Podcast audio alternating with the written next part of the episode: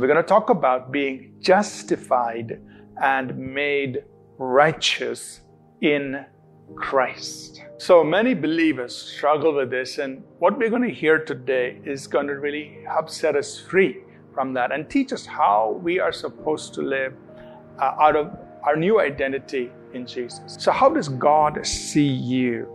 When God sees you, He sees you as somebody who's without blame. Those words without blame simply mean to be faultless, to be blameless or unblameable, without blemish, without spot. This is how God sees us. Uh, as we develop this further, we also must understand that uh, not only are we holy and without blame before Him in love, but we are accepted in the beloved. We must understand that we are washed, sanctified, and justified. And that's what we want to talk about, want to emphasize today about being justified. You know, to be justified means to be acquitted.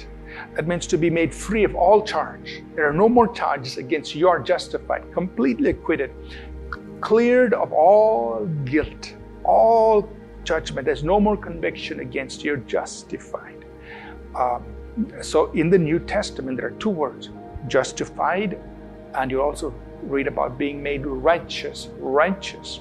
Now, both the words justified and righteous, they come from the same Greek word, and therefore they mean the same thing. To be justified means to be made righteous. That means you are in right standing before God. When God justified us, God made us righteous. He gave us His own righteousness. That means we have become the righteousness of God, or we have been made righteous with the righteousness that comes from God Himself. We have become what? The righteousness of God in Him, in Christ. So in Christ, you and I have become the righteousness of God because God put that to us. Now think about this. There is no other way that we can have fellowship with God. Because for God to have fellowship or a close friendship or intimate relationship with any being, that being, we have to be on par with God's righteousness.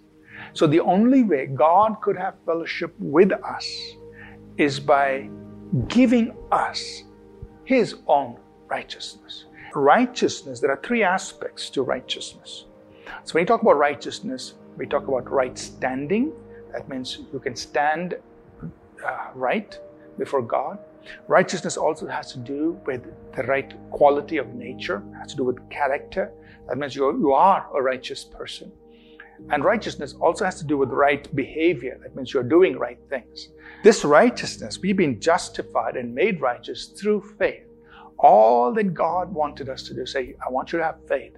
If you have faith in Jesus, I'll make you righteous. Another important thing to emphasize is that we've been justified freely by His grace. So, this justification, being justified and made righteous, it's through faith and it's by grace. And the reason God can do that is because He has justified and made us righteous by His blood.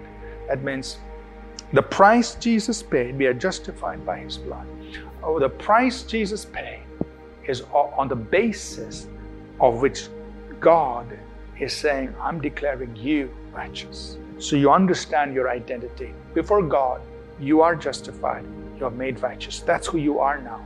You're accepted in the beloved. You're no longer a sinner. You're no longer dirty. You've been washed. You're no longer unworthy. He's honored you. He's favored you. He's graced you. He's blessed you. So that's your identity. How do you live out of it? What does it mean to you and me? in everyday life.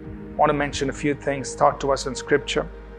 First of all, we must understand that there is no condemnation. Secondly, understand this that we have boldness to enter the God's presence because we've been made righteous, because we've been justified. We have boldness to enter the presence of God. Thirdly, because we have been justified, the Bible says in Romans 5, verse 17, that we can reign in life the gift of righteousness is also our armor before the enemy. It's the armor. You see, you have something Satan doesn't have.